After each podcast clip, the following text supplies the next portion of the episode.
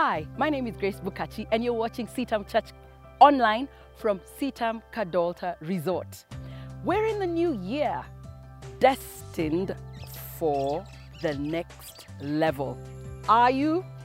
Last week we talked about Psalm 23. We're also in a season of praying and fasting. And so I want to take us to Psalm 24. It says, A psalm of David. The earth is the Lord's and everything in it. The world and all its people belong to him. For he laid the earth's foundations on the seas and built it on the ocean depths.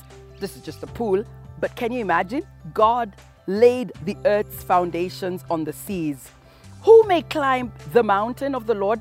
Who may stand in his holy place? Only those whose hands and hearts are pure, who do not worship idols and never tell lies. That's verse 4. You know what, my sister, my brother, you're watching this and the year has begun, and perhaps it's a little tight financially. Mm, the Lord wants us not to tell lies. Mm-hmm. Sometimes it comes easy for us to tell lies. And especially in this season of praying and fasting, you do not want to tell lies. No, no, no, no, no, no, no, no.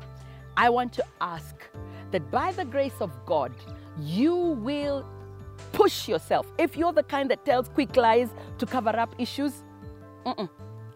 This is going to be a short video. Don't tell lies.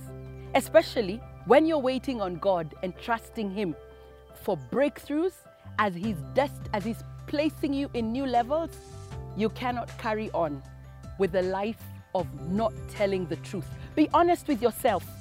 Yes, in this new year, purpose to tell the truth and nothing but the truth. So help you and I. So may the Lord help us that this year, those things we have planned and purposed, yes, you've planned to have goals, you've got amazing goals for yourself. When you do not fulfill something, be honest with someone and say, I didn't make it, I didn't do it, I am sorry, and try your level best. Number two, as you're not trying your level best not to tell lies, find someone who can be you can be accountable to. Say, guess what? I am winning this over this habit. It may not be telling lies, it may be something else. But today I just want to ask as we are going before the Lord, surrender. Surrender every detail of your life. It may not be a big thing, but telling lies is a big thing. Allow me to pray with you. Dear Lord Jesus, my friend struggles with telling the truth. And I pray that they can be bare before you in this season of praying and fasting, and that you will deliver them from the habit of telling lies. In Jesus' name I pray.